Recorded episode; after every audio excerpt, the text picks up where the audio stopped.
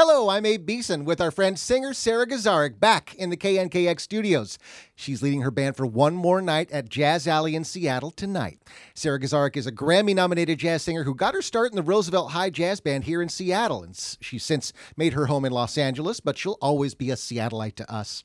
Jazz Times Magazine called her most recent album, Thirsty Ghost, a major work that impresses on many levels. She's also part of the vocal quartet Sage, another connection to the Pacific Northwest, and we're thrilled to have her back. And before we catch up, let's hear some music. We're going to hear Leonard Simpson and Scott Brown on uh, horns with uh, the next song, but let's begin with the trio. Stu Mindeman, Alex Bonham, and Jonathan Pinson at the piano, bass, and drums. It's Sarah Gazarek.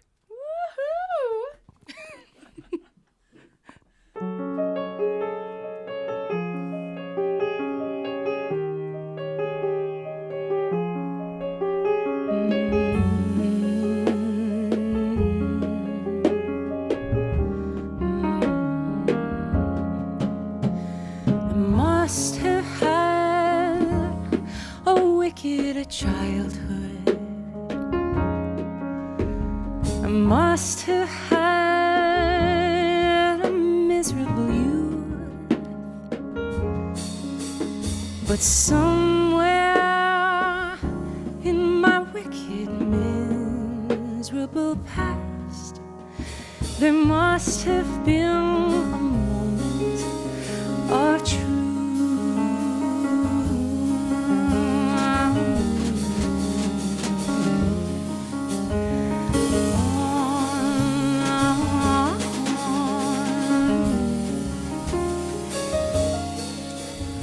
Perhaps I was a vicious sweetheart. Perhaps I led a scandal before. But somewhere in my vicious, scandalous past, there must have been a flicker of more.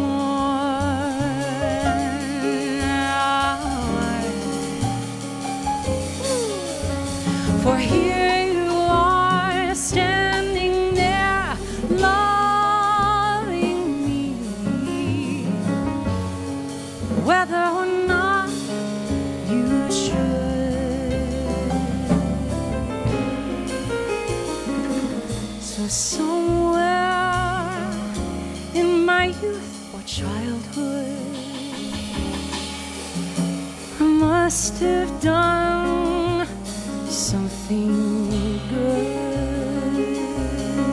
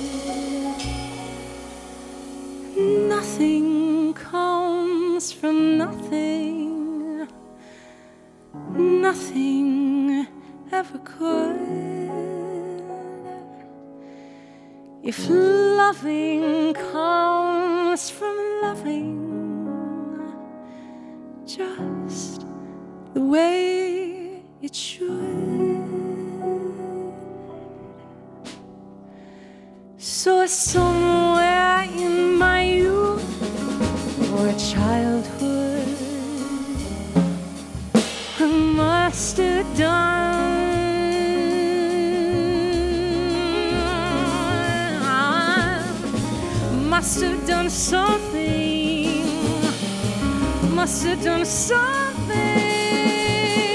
Whoa, whoa, something, whoa, whoa, something must have done something.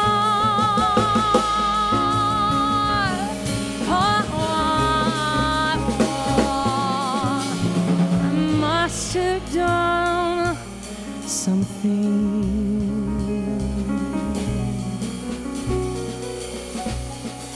something good.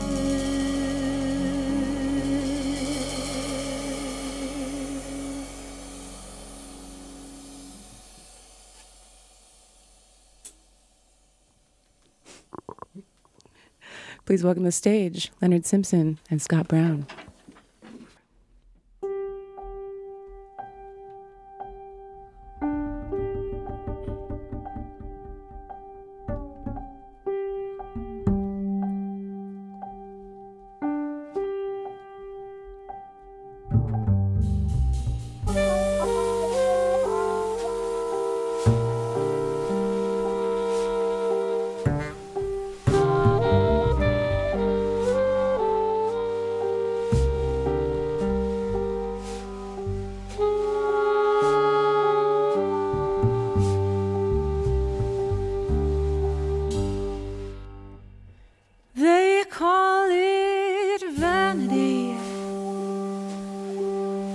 Because I'd rather be all by myself instead of laughing with the crowd.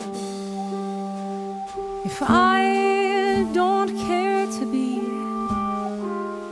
part of their gaiety, they often say to me, don't be so proud. But how are they to know?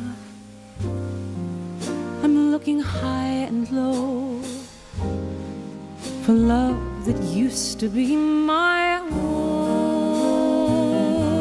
I'd never even glance when I'm offered new romance. I can't because I'm yours alone.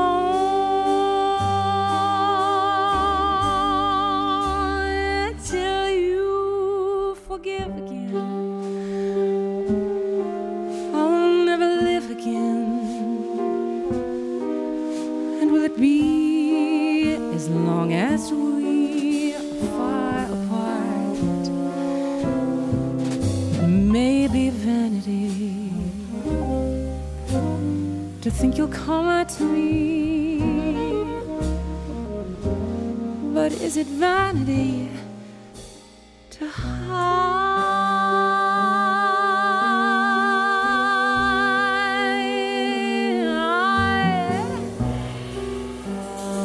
hide broken hearts?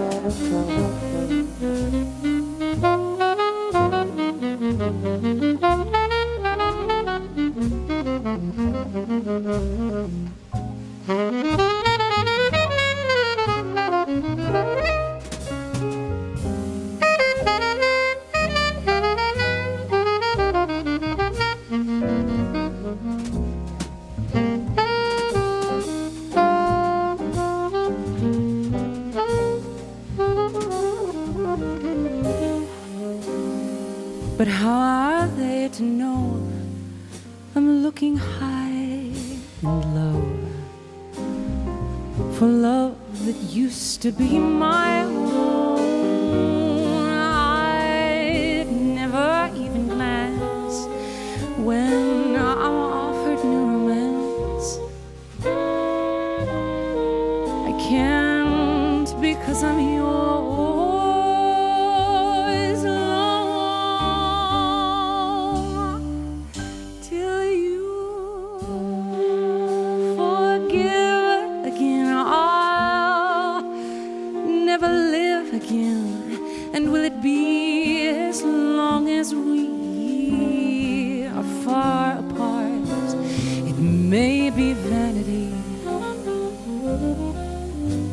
Think you'll come at me, but is it vanity to hide, to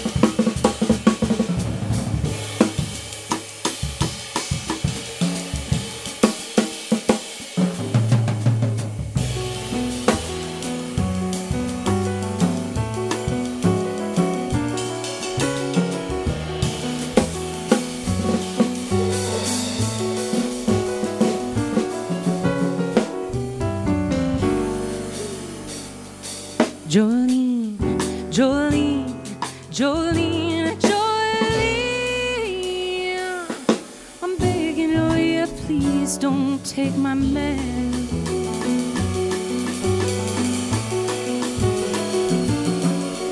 Jolene, Jolene, Jolene, Jolene, please don't take him just because you can.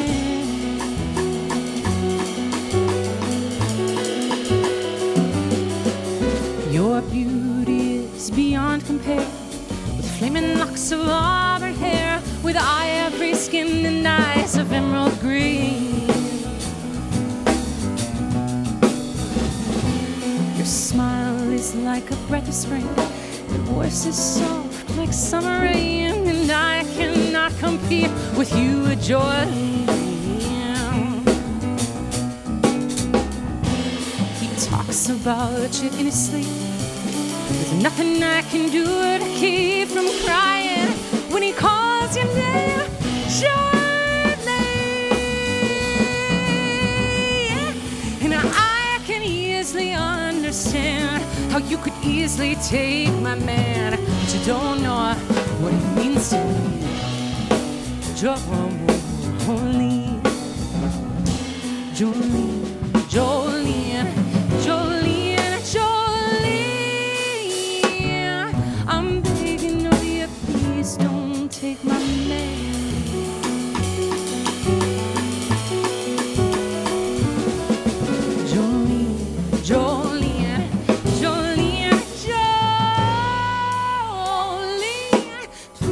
Take him,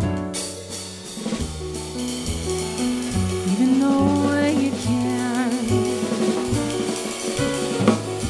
even though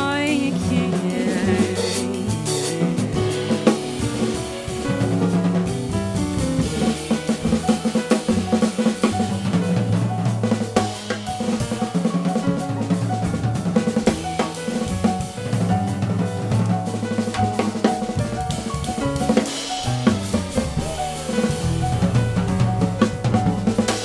can.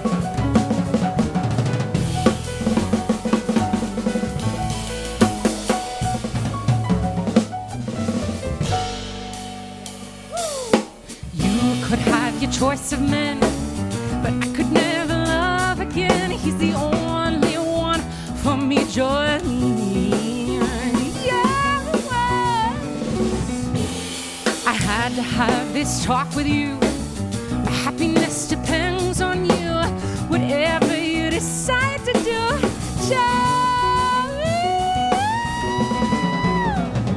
Jolene, Jolene, Jolene, Jolene, Jolene.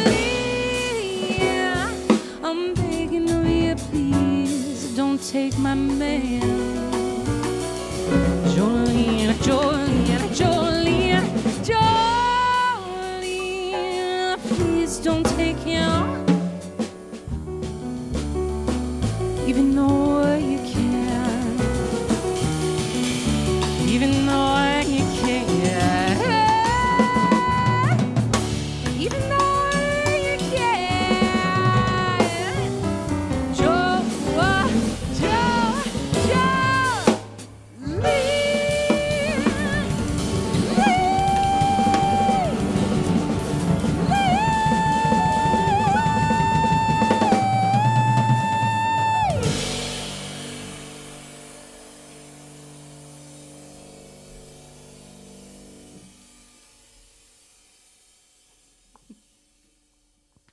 Sarah Gazarek and her band in the K N K X studios. Stu Mindeman, Alex Bonham, and Jonathan Pinson, piano, bass, and drums. And we heard the horns of uh, Leonard Simpson and Scott Brown on saxophone and trombone. So wonderful to have you back, Sarah. I think this is your fifth studio session performance. I can't believe it. I think the first time we did one, um, it was before you guys had the video series part of it, and it was in a different room, right? The, with a different the, wall, the walls were blue. Yeah, and I, uh, I think a friend took like on an actual handheld camera, took a video of one of the performances, and it's still to this day like one of my highest viewed performances on YouTube. It's wonderful Fun to have you back. So um, tell us a little bit about the songs uh, you've uh, presented for our studio session today. Yeah, so we we uh, because we love Seattle. I love Seattle. I grew up here, as you mentioned, and it's, you know, just in my veins. It's always fun to share brand new music with our Seattle audiences, and so we've um, in the, in the performances at Jazz Alley, uh, we've done four brand new songs. One is an original Sarah Gazarek composition, mm-hmm. and um, another one is a new Jeff Kaiser arrangement, who did the Jolene Grammy-nominated Jolene arrangement, and then we shared two new arrangements that we just performed. So.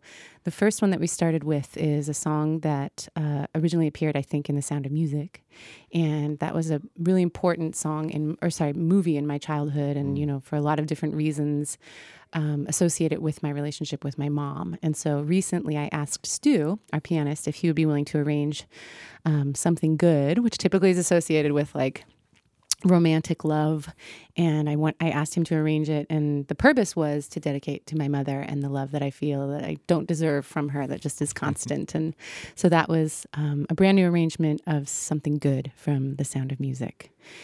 And then we continued on with another brand new arrangement. I asked our friend Alan Ferber, who's an incredible trombone player and arranger, um, who arranged a lot of the horns for Thirsty Ghost, um, if he would take on a new arrangement when we did our run of shows in Saint Louis a few weeks back, and he joined us. Um, and I've always wanted to sing this beautiful composition called Vanity. Yeah, I remember an, that's an old Sarah Vaughan favorite. Yeah, it's an day. old Sarah Vaughan favorite, and I haven't heard very many people do no. it. Really, truly. And it's a beautiful ballad with a beautiful lyric. And Alan brought it to the sound check, and I just was ugh, like, it's so mu- it's so moving. And, and Leonard was the first person to play it. And, you know, hearing Scott Brown, uh, one of my, uh, truly my first mentor in the jazz world, hear, play it and have the opportunity to play it with him on stage, it just meant a lot. And then we closed our short little set with um, uh, very, sort of like a fan favorite these days. Mm-hmm. We don't have a ton of video performances of it online, so I thought it would be fun to do our arrangement of uh, Jeff Kaiser's arrangement of Jolene. Yeah, that was kind of a fresh version with a feature for Jonathan Pinson, kind of Parton versus Pinson kind of version. That's there. right. Yes. Yeah. Wonderful. Um, Thank you. Sarah, now we've talked a lot of times, and I was trying to figure out what are we going to talk about this time, and then I discovered this wonderful uh, recent review of a live concert you did in New York on Broadway World. Yes. Not sure if you've read this piece. That's a deep dive. Yeah. Yeah. It wow. Was, it was just um, a gushing review of um, appreciation for you. It sounded like the person had been to their first jazz show. It was Maybe. just a revelation for that person. And um, one thing in, they noted in the um, the article was uh, how your personality seemed to come through. Mm. You seemed totally yourself on stage. Is that something that took took time for you? Absolutely. Yeah. yeah. I mean, I think it's something that is sort of at the crux of of this genre, you know, is that you're meant to sort of develop Uh, music and understand kind of like your instrument and the lineage of this art form and develop uh, musical tools for the sole purpose of communicating artistically um, our human experience, you know. And, and I think that as adults, we all can identify that that's a constant journey to continue to look at yourself and figure out, you know, who am I and how can I communicate who I am to the people around me. And then when you add musical tools to the mix, it's just a, a, n- another level. So my hope is that I continue to add um, tools and, and music and um, vocal and just like awareness as a human mm. um, as I continue to grow and develop. But I feel like the pandemic in particular was a really um, beautiful period of growth for me as an artist and as a vocalist. I spent a long time working uh, privately with a really incredible vocal coach and kind of developing my instrument more, and spent a lot of time, I think like many of us, just, you know, thinking about humanity and, and my contributions or previous lack thereof.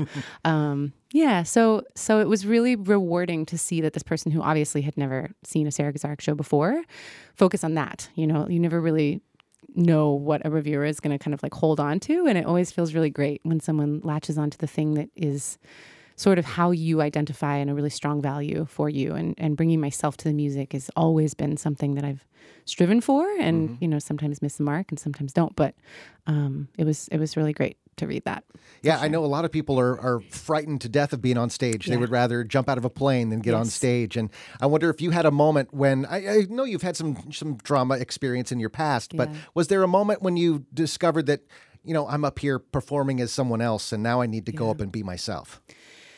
Yeah, you know, I mean, I think I, a big part of Thirsty Ghost and sort of the reflection on the person that I had been was recognizing that in my twenties and early thirties, I was really striving for this like idea of perfection and brightness. Mm. And I had been told by a few mentors that like consistency was key and that you want to give people a really good time and you have to kind of like welcome them into the fray and deliver an incredible performance because Uh, you know, they got a sitter, and it has to be funny, and it has to be compelling, and it has to be, you have to make them feel better than when they uh, entered into the room. And um, also studied with another mentor that like, you know, tightness was a really important part of the musical experience, and kind of like a polished sound and really consistent sound and in tune. And, and um, I think that I, it was in a conversation with Kurt Elling after a show that he saw at Birdland in New York, comes full circle, um, where he was essentially like, you are a deeper person than the music is at the moment. And there were a few, few reasons that he pinpointed, and I wasn't really ready to hear it. But I remember after that, um, a performance in Seattle, some of our listeners might remember, it was at the Triple Door. My mom had just been in this really, really bad car accident, and she was in the I C U. And I had gone to visit her, and my stepdad had said, you know, you should, you should just do the show. She would want you to do the show. And I had never thought about the idea of like canceling a show, you know, because mm. artists are sort of pressured to ne- like to never be human, you know. The show must like go on, right? Exactly, the show must go on. So I was like, okay, I'll, I'll try this, and it just was awful to be on stage in this space that's so precious to me, and in a genre that prides itself in authenticity, um, singing "Unpack Your Adjectives" while my mom was in the hospital in the I C U, and that was sort of a breaking point for me. Um, and I think there was like an encore, and I was like, in lieu of an encore, can we, you know, hold my mother in prayer? And then like just immediately started crying on stage, you know, and it was just like, man, that was not horrendous. To have a moment where an audience saw me as a human, you know, and sort of were welcomed into the fray of this experience wasn't a traumatizing experience for anybody. It was really scary and awful, but not for the reasons that I thought it would be. And that was, I think, what launched me into a period of my life when I wanted to explore whether or not I felt like consistency was something that I valued. I think humanity is the value system that I hold to, and that there is a level of dependability that you want to rely on. You want to make sure that there's a focus and a command of instrument and an understanding of what's happening musically so that you can be present, and that that's the consistency that I'm looking for. So my goal anytime I'm performing is not to be consistent and the same, but really to um, be present in what's happening and to trust that the things around me will be there if I need them to, and that I know what to do if they aren't there. Yeah. And that ultimately when, you know, uh, I sing something that is challenging for people to not identify with, but really like something that's not bright, on the bright end of the spectrum, like we've all, we all need that too. People yeah. want a reflection of themselves when they're experiencing art so that they can kind of process the things that they're going, going through instead of just kind of hearing happy songs all the time, you know? And I yeah. think that was, yeah, it was a long, long-winded way of saying yes. Well, that presence on stage, that uh, it really um, makes the connection with the audience so much better. You talked about how, as much as that was a terrible show, you made a really deep connection with an audience. And I wonder, after two years of not having that audience in front of you, um, this must feel like you're getting some of that vitamin B shot of audience connection now. Absolutely. Yeah, I remember the first few times I performed in front of a computer screen, like via Zoom or, you know, live Instagram or something. It was just so awful. Like just so sad to sit in front of a screen and like try to communicate these things and trust that people were receiving them and not have any information of whether or not it was being received. And then you just kind of get used to it. You know, it's just like, well, this is what we do and I'm going to do it. And, you know, and, and the cool thing about that is that it actually made me turn towards the musicians around me mm. and to realize that like their energy is equally important and that I do actually want to feed off of and, and into that energetic connection almost as much as the audience. And so then to kind of have developed that awareness and kind of, you know, value also. Um, taking that to the stage has just kind of opened a different level of musical experience, and then kind of welcoming the audience into that that fray. Yeah, it's like a B one fifty-seven shot. um, now, a lot of people did a lot of different musicians did a lot of different things during the pandemic, kind of the the time off uh, break we had. Um, were you very productive? What did you uh, manage to accomplish or not accomplish or reevaluate or, yeah. or think freshly about? Well, you know, I think like a lot of people, I baked a lot, you know, learned how to make bread, made really, really good bread and good pizza dough. Um, I spent a lot of time uh, with my dog and my husband outside, which was really, really nice. Um, and then in terms of like production, I I identify as a musician sort of as more of a collaborator than like an independent creator, um, which was hard because a lot of those collaborations have typically happened in the same room. Like when Stu and I were arranging a lot of music for Thirsty Ghost, I would fly to Chicago to work with him, and he would fly to L A to work with me, and we would have these kind of long weekends together. And so that was tough to sort of conceptualize my next record um, in the middle of a pandemic while I was by myself. And yeah. and I also really truly believe that, you know, an album should be an authentic ex- expression of an experience. And in the pandemic, I was like, this is miserable. I don't want to write a record about this. We're all experiencing this together. But I did have this sisterhood um, that was meant to be long distance from the gate, because two of our members in uh, this vocal group that I'm in called Sage, two live here in the Pacific Northwest and two live in Los Angeles. And so um, from its beginning, we were in this long distance relationship where we were collaborating and recording long distance and sending feedback back and forth. And so we really ramped things up in the pandemic and launched this Patreon page. Um, and, you know, started to connect with our audiences that way. And we were releasing um, songs every month and music videos every month. And we were recording long distance, so I had to learn how to record myself in Logic and edit my vocal stems and, you know, understand like recording rigs and all of that stuff, which was definitely a skill that I learned in the pandemic. And then I also... Um, because I'm not trained in vocal arranging, like the orchestration of who sings what note. Um, that was left up to Amanda Taylor, who is one of our Seattleites, and then Aaron Bentledge, who's one of the Los Angeles gals. And so I wanted to volunteer to be the person who tried to put together some of these music videos and uh-huh. ended up in the pandemic um, editing three of our long-distance music videos and then creating a stop-motion music animated stop motion animation music video um, for this collaboration that we did with Gerald Clayton last year. Um, yeah, so so I would say the big, big t- skill that I'm carrying with me, like I'm not really making pizza or bread anymore. Yeah. You know, I am still hanging out with my husband and my dog, joyfully so, but um, understanding how to record myself at home and throw tracks into Logic and kind of understand. There's still some things I'm still wrapping my head around, like compression. I'm like, I don't know what that is. Um, but it's great. It's, to, you know, I feel like an uh, even more strong independent musician, you know, to be able to, yeah, I can record that at home. I know what to do.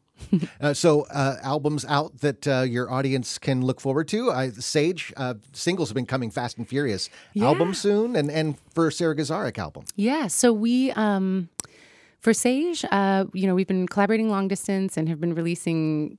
a couple singles online. Uh, we have, I think, two or three uh, on iTunes and sort of in anticipation of this big album that we're recording. And at the moment, we're just in the mix phase. So ah, we went into cool. the studio in October of last year, um, which is crazy to think about. And we just finished wrapping the vocal tracks. I mean, when, when I make a record and it's just me, it takes three days, maybe four, Um, to do the band and then my vocals, and then it's off to the races. Right. But with Sage, it's it's the band, and then each member of Sage is recording two tracks of our vocals, and they're panned right, left, and then we also have solos, and then we also have editing, and then you send it back, and then you have to do it again. It's wild. It has taken so long, and it's not for lack of work. It's just that it's huge to make a record like that. Yeah. Um, so that record we're hoping and anticipating in March of twenty twenty-three. Mm-hmm. Woohoo! And then for my stuff, I'm at the moment just kind of like... investigating where my muse is at at the moment. So I have some new stuff that we're sharing with our audiences at Jazz Alley tonight. Um, and, uh, you know, just kind of seeing where it goes. I, I have sort of gotten hooked on the idea of finding songs that are based on things that I want to express in the moment. And then once I have that repertoire together, going like, well, what's the concept here? And so I think I have the seed of a concept that I'm really excited about that I won't put into the ether yet because I want to hold on to it for a little bit, but I think it's pretty special. Um, but the songs that we're kind of exploring at the moment, we have Something Good, which is sort of like a love letter to my mom. There's this song Vanity, which is sort of a reflection and recognizing, you know, the challenge in loving someone who doesn't love you back. Um, And I have this original composition, which is an expansion of a Tennessee Williams song, which was brand new for me. I've never done that. I should have mentioned that in the pandemic. I have forced myself, forced myself to um, put like my compositional uh, brain into things. I usually just write lyrics and love writing lyrics, but this was the first time I was like, you may not write the lyrics. You have to write the song. So that one was one about sort of like the yin and yang of marital relationships. And um, and then we have a new Kaiser arrangement, Jeff Kaiser arrangement of um, that uh, Fiona Apple song, um, Extraordinary Machine. Hmm. Yeah, which is sort of like Excellent. in um, uh, dedication to like women and how awesome they are and people underestimating us. A lot of time uh, during the pandemic and the lockdowns we spent to kind of on our other passions, our side uh, things. Uh, one of mine was collecting more and more records. Nice. I know for you, it's shoes, right? Well, yeah, listen, I didn't know. I had no idea. I've always, you know, I've always been a fashion person. I love fashion. And um, my sister sent me a pair of Nike Air Max shoes in the middle of the pandemic. And I was like, these are weird. I don't think I like these. And then they just became a thing. And then I like wanted more. And now I probably have like five or six pairs of Nikes just because of my sister. But I wish it wasn't so, Abe. Why are you so good at digging? Well, I want to finish with a, a little bit of the big news uh, back here in Seattle. Uh, your old friend Scott Brown has just retired, and yeah. It's so wonderful to hear him playing with you. Um, uh, w- what do you think about Scott Brown's career, and do you think there's any education in Sarah Gazarek's future? Well, you know, I mean, I'll start just by talking about Scott and and realizing what a gift it is to have gone to Roosevelt and to have just thought I should audition for everything that feels fun, you know. And I had some friends who were in the vocal jazz program, and I remember on day one I said, he asked like, who who who can say what jazz is, like who can, you know, tell me what jazz is. And I raised my hand and I was like, Kenny G. And he was like, oh, welcome, I'm glad you're here. You know, and then spent the last three years uh, in my time at Roosevelt um, just continuing to fall in love. And truly it was, a lot of it was the music, but a lot of it was Scott's passion. You know, a lot of it was his love of the music and how much of himself he was willing to give to us every single day, and how much time he dedicated to giving us as many opportunities possible to continue to fall in love with the music. Went to countless festivals and different um, performances, and did a lot of listening and um, a lot of, yeah, like so many, so many different things that took so much time and energy from his life. And, um, I remember specifically walking out on stage at the Essential Ellington competition in New York and just feeling so comfortable and realizing like this maybe is what I could do. Like it's weird that I feel comfortable sitting, you know, at Lincoln Center in front of thousands of people and just like joy, you know. But a lot of that has to do with the joy that Scott felt and um, how much he instilled the music in us. It was not a performance, you know, with uh, matching blue and green outfits with, you know, cummerbunds and singing Somewhere Over the Rainbow. We were like transcribing Miles Davis solos and writing lyrics to them. And, you know, I knew who Count Basie was and so many different artists. By the time I got to college, I had an incredible sense of swing. I mean, and style. People just were like, where did you come from? Because I, I had this sophisticated understanding of the genre and not just like this academic approach and understanding how to like improvise, or I know what middle C is. It was like truly what matters in the genre. It's like the heart and, and, you know, the authenticity of it. And I am like one of thousands.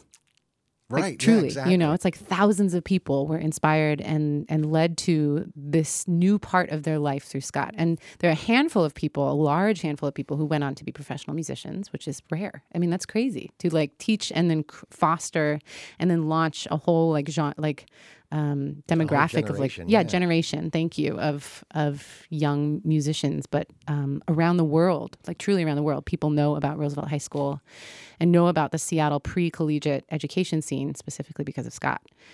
And so it means a lot to have the opportunity to um, be in the same space as him, you know, and to share the stage with him and, and to kind of reminisce about different things. And he's been such an important part of my life. And he's like a parent, you know, every time I, I perform, he has like perspective because he's seen every single iteration of, of what it is. And we've had some really great conversations about that. Um, yeah. And so because of that, it's a, it's a thrill to to work in education. I, I teach at U S C in Southern California and um, have taught there for about twelve years. And it's a different thing because I'm working with students who have already had that fire lit in them. Um, and a lot of times people walk into Scott's, had walked into Scott's classes without an understanding of what it is. And and so it's his, it was his job to like light a fire in them. Um, and he knew how to do that. But I think what I do carry with me Um, is a really strong identity as a jazz musician before a choral educator, um, which is great because we talk in my classes a lot about like context of Black American music and history and lineage and um, different artists and where things came from and understanding why we do the things that we do and how to utilize all of the human tools that are available to us instead of just thinking about chord structures and scales and a lot of the stuff that people can get wrapped up in music academia. Um, and a lot of that has to do with my upbringing, you know, and recognizing the importance of listening and talking and, um, you know, thinking about like those kind of like micro, like very, very small things that, that bring the music alive mm. that we can often forget about when you're just focusing on the music on the page. Um, so I think I'm a little bit different as an educator um, versus some of my friends who came through like music education and kind of more like academic based um, choir programs. Um, but that's because Scott is a trombone player who would just like shout at us if we weren't swinging hard enough, and then we would just try to swing harder. Um, so yeah, I mean it's it's it's interesting like bird's eye view what I do in the classroom and realize what is like a Scottism because it happens all the time.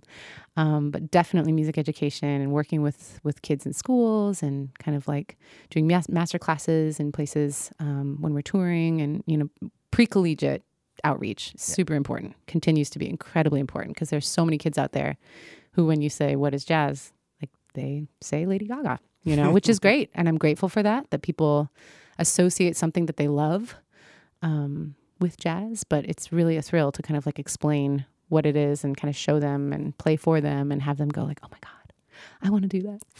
It's great. Well, Sarah, it's a thrill to have you back in our studios uh, for a fifth time, and Woo-hoo! we can't wait for number six. This yeah. is so much fun. We're uh, very excited about the upcoming Sage album and a new Sarah Gazarek effort also in yeah, the works. Yeah, thank you. Um, Leonard Simpson on sax, Stu Mindeman, uh, Alex Bonham, and Jonathan Pinson, piano, bass, and drums, with our friend Scott Brown at the trombone. And I want to say thanks to everyone uh, involved in the K N K X studio sessions, our audio engineer Brian Moynihan, Michael Good, and his Vibe Vision Seattle uh, team uh, doing the video today. Thanks to Brenda Goldstein-Young, Adrian Flores, and our K N K X Studio Session crew. Support for K N K X comes from Jim and Bierta Falconer, supporters of Studio Sessions and a free, independent, and energetic press, who urge listeners to get involved in their local community and to support K N K X, and from O B Credit Union. I'm Abe Beeson. Thanks so much for listening.